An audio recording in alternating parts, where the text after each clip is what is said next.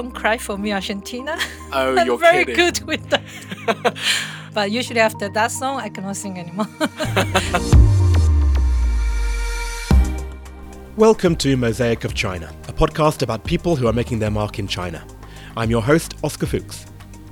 And we're back. It's 2020, and I've started the new decade with a stinking cold. And to make matters worse, I just realised that the medicine I've been taking expired in 2018. So if this episode ends up being the first and last of the year, then you'll know what happened. Luckily for me, in my recording with today's guest, the award-winning jewellery designer and maker Angie Wu, we introduced her very clearly right at the beginning of our chat, so I don't need to do anything else except to wish you a happy and healthy start to the year, and I'm looking forward to bringing you the rest of Season 1 over the next few months, starting right now. Well, I'm here with Angie Wu. Angie is the founder of AWU Studio. Thank you for having me. My pleasure. And first of all, what is AWU Studio? For now, it's a jewelry brand, and it's just my name. It's Angie Wu, so it's AW is my abbreviation. It's a design studio. Excellent. And people will probably already notice your accent. But before we go into that, the first question I ask is, what object did you bring today? I brought a caliper. I brought this actually from Canada. This has been traveling with me everywhere since I was 17. So it's something that I have always used and I always carry with me, no matter where I go. I've actually never seen a caliper, so it's like a measuring instrument? Yes. You can measure the inner distance and outer distance. You can measure the thickness of anything. So it's really, really handy. Right. Mm. And presumably there are now electronic or digital versions of the caliper. Mm-hmm. But you decide to use this version. Why? I have both, but I started with this and I have a sentiment about it. Mm. It's my first professional tool in design, and it's always more precise when you use this. Yeah. Right. Well, thank you for that. And of course, this leads us into what you do, which is jewellery design. And you make everything yourself too. Yes. And the reason I brought the caliper is also to illustrate that for me, tools has always been something very special for me. I love tools. I love using tools. I love this magical transformation of making something out of another substance. So it's like this transformation. Mm. And it's always been jewellery, or you've been doing other design before that? Actually, I studied design art in Montreal. So as a design artist, you mainly focus on the concept, the art concept, but you create design with, so furniture and any accessories. And that's how I start to use my calipers. And then I did a product design degree. I can design anything, even cars or dental equipment and stuff. And then I took a goldsmiths class, and now I'm doing jewelries. Yeah. Right. And you mentioned Montreal, so... is that your accent? It's not quite a Montreal accent, is it? No, my accent is really strange. A lot of people never understand. When people ask me where I'm from, I usually say I'm from Taiwan because that's where I was born. And then people will continue to ask me, why do you speak so good English? I say, well, I'm Canadian, actually, too. I have a Canadian passport. And then I why do you have a strange Latin accent in your English? And that's when I have to tell them that I'm also from Argentina. I actually grew up in Buenos Aires before we immigrated to Montreal. So we basically spent almost 10 years in each country, 10 years in Taipei and 8 years in Buenos Aires and 12 years in Montreal before I moved to Spain and then now in Shanghai. Yeah. So it's more a Spanish accent, basically. It's Spanish accent because that's my first foreign language. Yeah. Wow. I have some version of identity crisis myself I got 4 grandparents from 4 different countries. But I think you maybe are a bit more confused than me even. Yeah. I think ever since I left Taiwan when I was 10, I never not have an identity crisis ever in my life. And especially in Shanghai, it's really strange because you would think that someone who looks Chinese coming to China will integrate better. I actually suffer more identity crisis in Shanghai because local people don't see me as local and Taiwanese people don't think I'm Taiwanese. They get super confused and they don't know where to put me in which category. Yeah. Yeah. I mean, I'm the same. I used to be a headhunter for 11 years, and we like to put people into their compartments. And you're the person who I would not know what box to put in. Yeah, because people like to predict your behavior, right? And they just don't know what to do with me. Yes. And so what happens when you go to Taiwan then? Is it the same story? Yes, this is the strangest thing. Like, after living in Shanghai, every time I go back to Taiwan to see my grandmother and my family, I mean, my relatives, they are really eager to tell me that I'm not Taiwanese. They think I'm Chinese. It's just super strange. I think it's because I've never stayed in a place long enough to form a very strong accent of anywhere.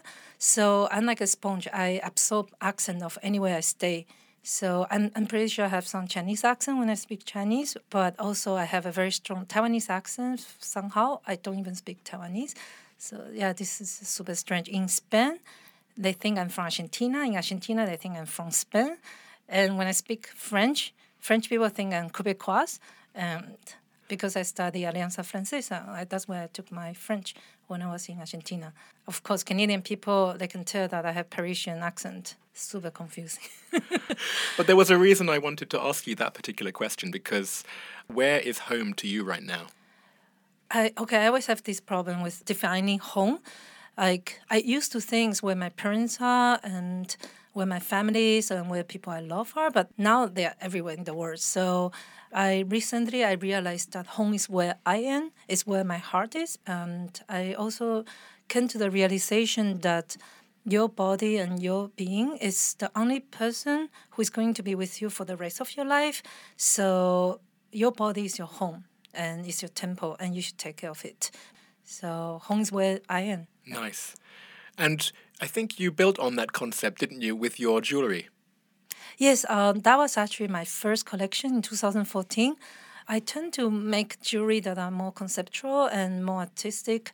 It's kind of a marriage of my two studies, like product design and fine art.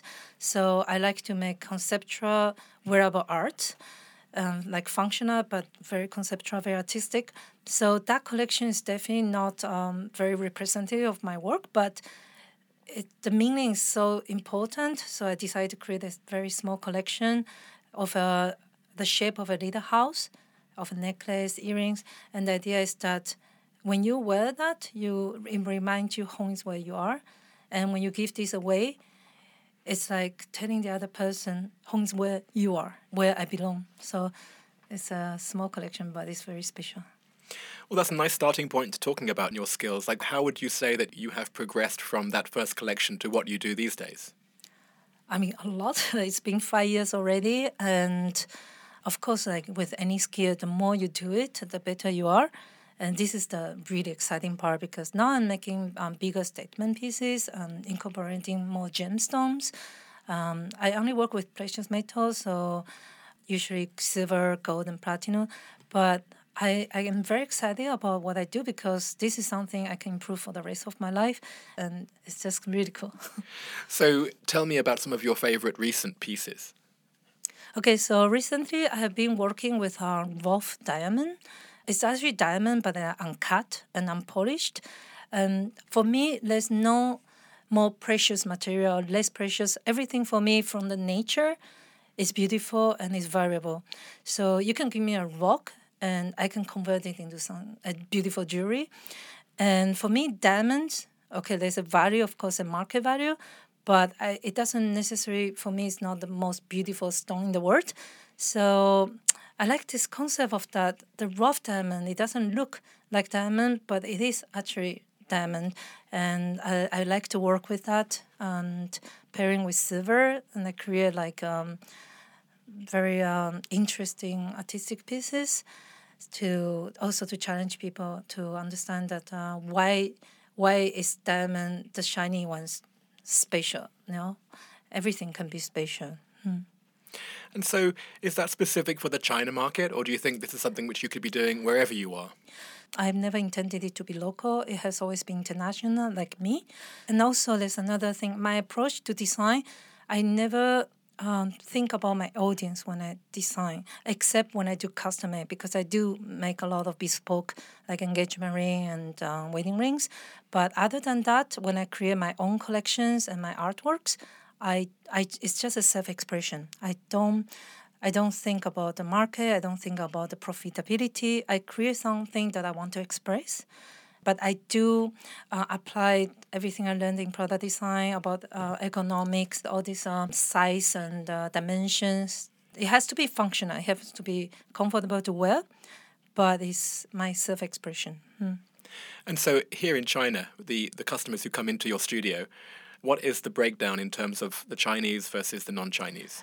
Half of them are Western people in Shanghai and half of them are Chinese. And the Western people tend to understand quicker and better my concepts.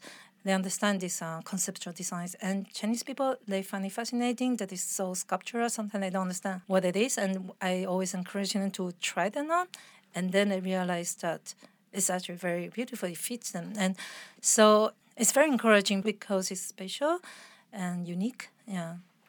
Can you generalize in terms of what a Chinese customer tends to like more than a non-Chinese customer, or is it hard to generalize like that? Okay, there's two styles that's very prominent in my work.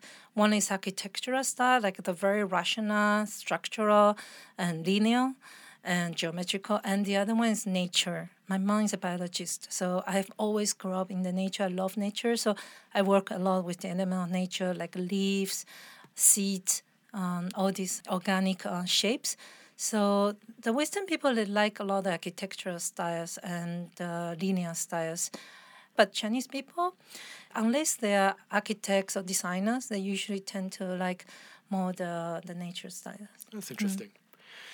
And so who is the real Angie then, you know, in terms of like what makes you tick? Yeah, so I'm a very nervous person and I like to be alone a lot. This is something that most people would not expect from me. I love solitude. I need a lot of time alone. When I'm alone, I feel good. But when I am with people, I come alive and I can be very outgoing and passionate. I think this is also part of me. It's, yeah. Yeah, I think that's where we're quite similar, because people would see me as very outgoing. I mean, look, I'm hosting a podcast, for God's sake. But I think I'm the same. Like, even if I have a party at my house, I will usually go into my room and close the door for 10 minutes and then come out afterwards. Yeah, I need that balance in life, the time alone and the time when I'm with people. Yeah, I always get too excited when I'm with people. And I think when I'm with people, my Latin side comes out. Oh. Yeah, like definitely people can feel that. That's interesting. And then when you're working, is it the more kind of introvert side? Yes, I like to work alone, and I think that's more the Canadian or the Taiwanese side. I shut down and I like to immerse in my own world. Yeah. So where do you think the future will be for you? Do you think you'll stay in Shanghai? How long have you been here now for? If I tell you that, you can guess my age, but I don't care. I have been here for 14 years, and I will always keep my headquarters in Shanghai. It's where I started, and I love what has been going on. But definitely, I'm going to be going back and forth and ideally moving to Europe first. European people really understand my work, like, really quickly. Yeah, and I don't worry about the market. Yeah. And so, obviously, you've been very successful, but I want to ask you, where have been the biggest difficulties or even the biggest failures? Yeah, I wouldn't call myself successful. I'm doing better every year, so this is really good. It's very encouraging and very grateful to those who believe in me. And the difficult part has always been the business. I was always trained as an artist and a designer. I've never dealt with business. I'm very bad with numbers. So all these legal things and paperwork drive me crazy. You know, for me, the only thing I knew is going to markets, like in Argentina and Canada, you have this weekend market, designer market, and you say your work like a gypsy. That's what I know to do. And now my brand is more than that. Yeah. Right. Okay, well, thank you so much, Angie. It was great to have you here. That's the end of our first part, and now we'll go on to part two. Okay, great. Thank you. Right, so the next part is I ask you 10 questions. So let's go straight into it. Question one, what is your favorite China-related fact?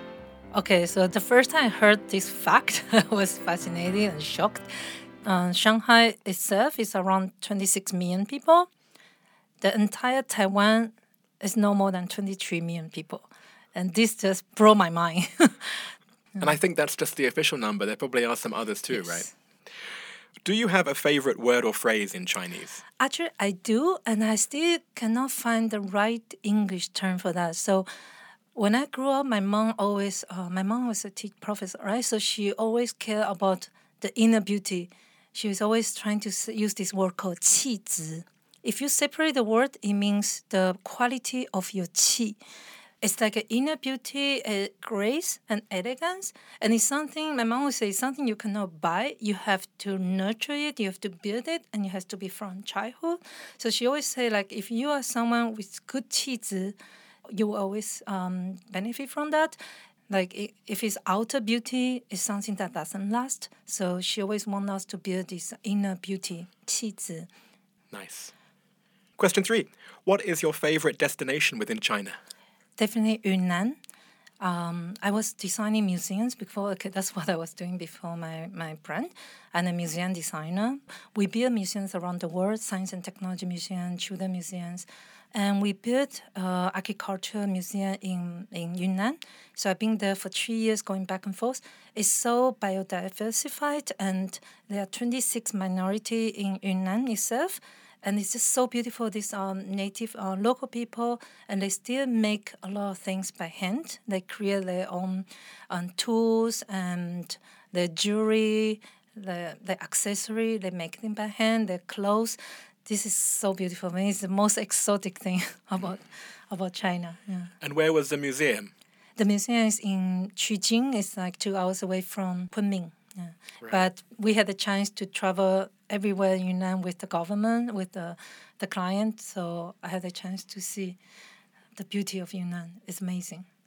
You're making me very jealous. I've only ever done a stopover in Kunming, but I really want to go down. But you have to have a good week to go to all the different places. And, sure. And even then, just the main places. There's so many other small places, right? Yes. Okay, well, I will swallow my envy right now and keep going.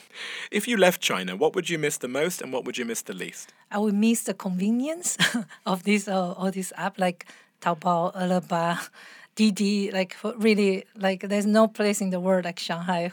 And what I would miss the least is the noise. I don't like noise in China. So, yeah. Is there anything that still surprises you about life in China? Yeah, so recently I had a really bad experience. I have this studio that I built, my jewelry studio in Jing'an Villa, in close to Jing'an. And for 5 years, everything was great. I even just renewed the contract with them. And then out of blue, when I was in Italy doing my exhibition in April, the landlord just called me and told me he sold the building. So he wanted me out in 1 month. And he didn't honor the contract. For 3 years, he was telling me, we trust each other. I like you so much. So I couldn't do anything about it. Just when you think you understand how things work, everything's running smoothly, there's always going to be something that comes unexpectedly. Of course. What is your favorite place to go out to eat, to drink, or hang out? I still go to Malabar. I love the Spanish food there. And I go to Barbarian and Basandrale Fat Cow. So these are the few places I go often. Yeah. Would you be able to choose one favorite? I really like Malabar because of the Spanish environment.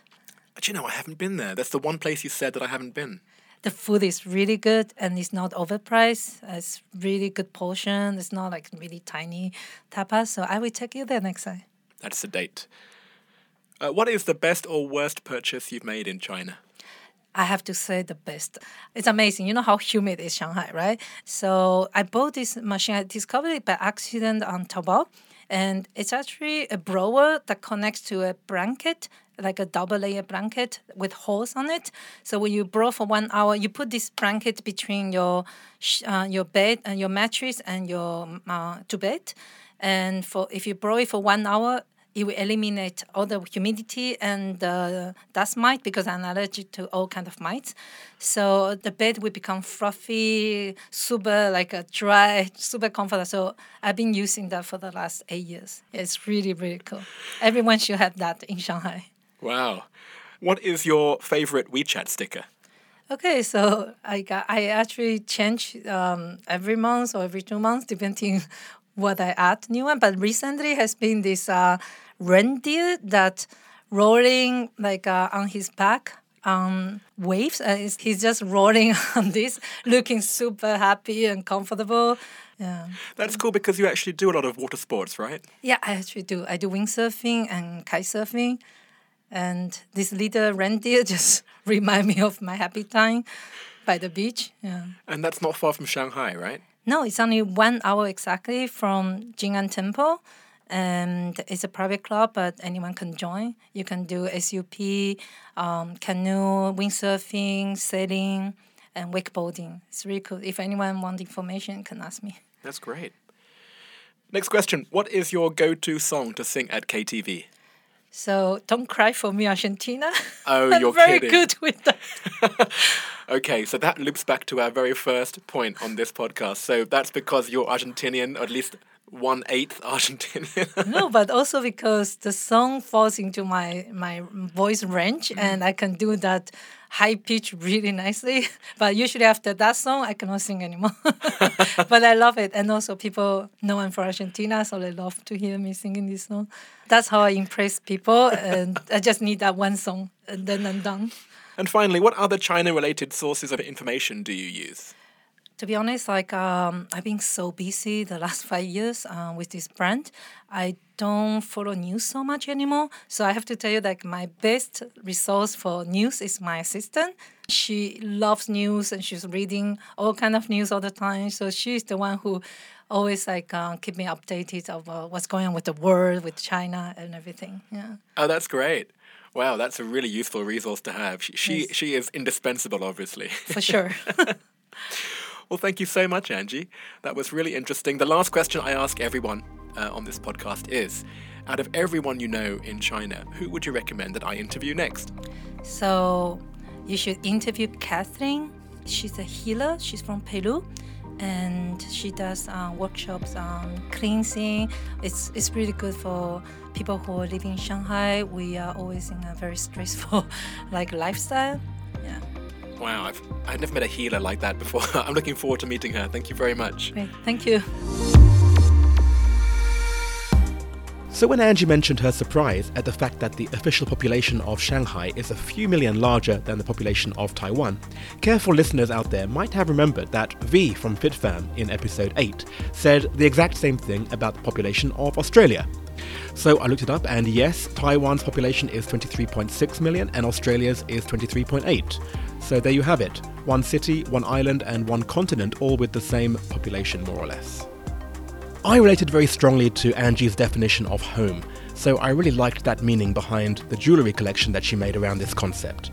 Please check out the photos on social media. We're at Mosaic of China on Instagram or Facebook, or you can add me on WeChat using my ID, Oscar10877, and I'll add you there myself. Alongside that collection, the second image I posted is some of her work with the unpolished rough diamonds, and the final image was a comparison between the architectural style preferred by Western customers versus the organic and natural style favoured by the Chinese customers. I looked up Angie's favourite word, qizhi, and the translation I got was temperament or disposition. But there's something about Angie's direct translation, the quality of your qi, which just seemed to make more sense to me. If anyone out there has a better translation, then please let me know. I also uploaded a map I found of the distribution and population of ethnic minorities in Yunnan, which is fascinating since it's the most diverse province in China in terms of ethnic mix. Other than that, there is a photo of Angie with her object, the calipers. There's a selfie with me looking totally demented, I've got to say, but Angie looks lovely. There's a photo of her favourite restaurant, Malabar. There's an image of the bed humidifier, which was her best purchase in humid Shanghai. And of course, her favourite WeChat sticker, the swimming reindeer. Mosaic of China is me, Oscar Fuchs, extra editing support from Milo de Prieto, artwork by Danny Newell, and China support from Alston Gong. I'll see you next week.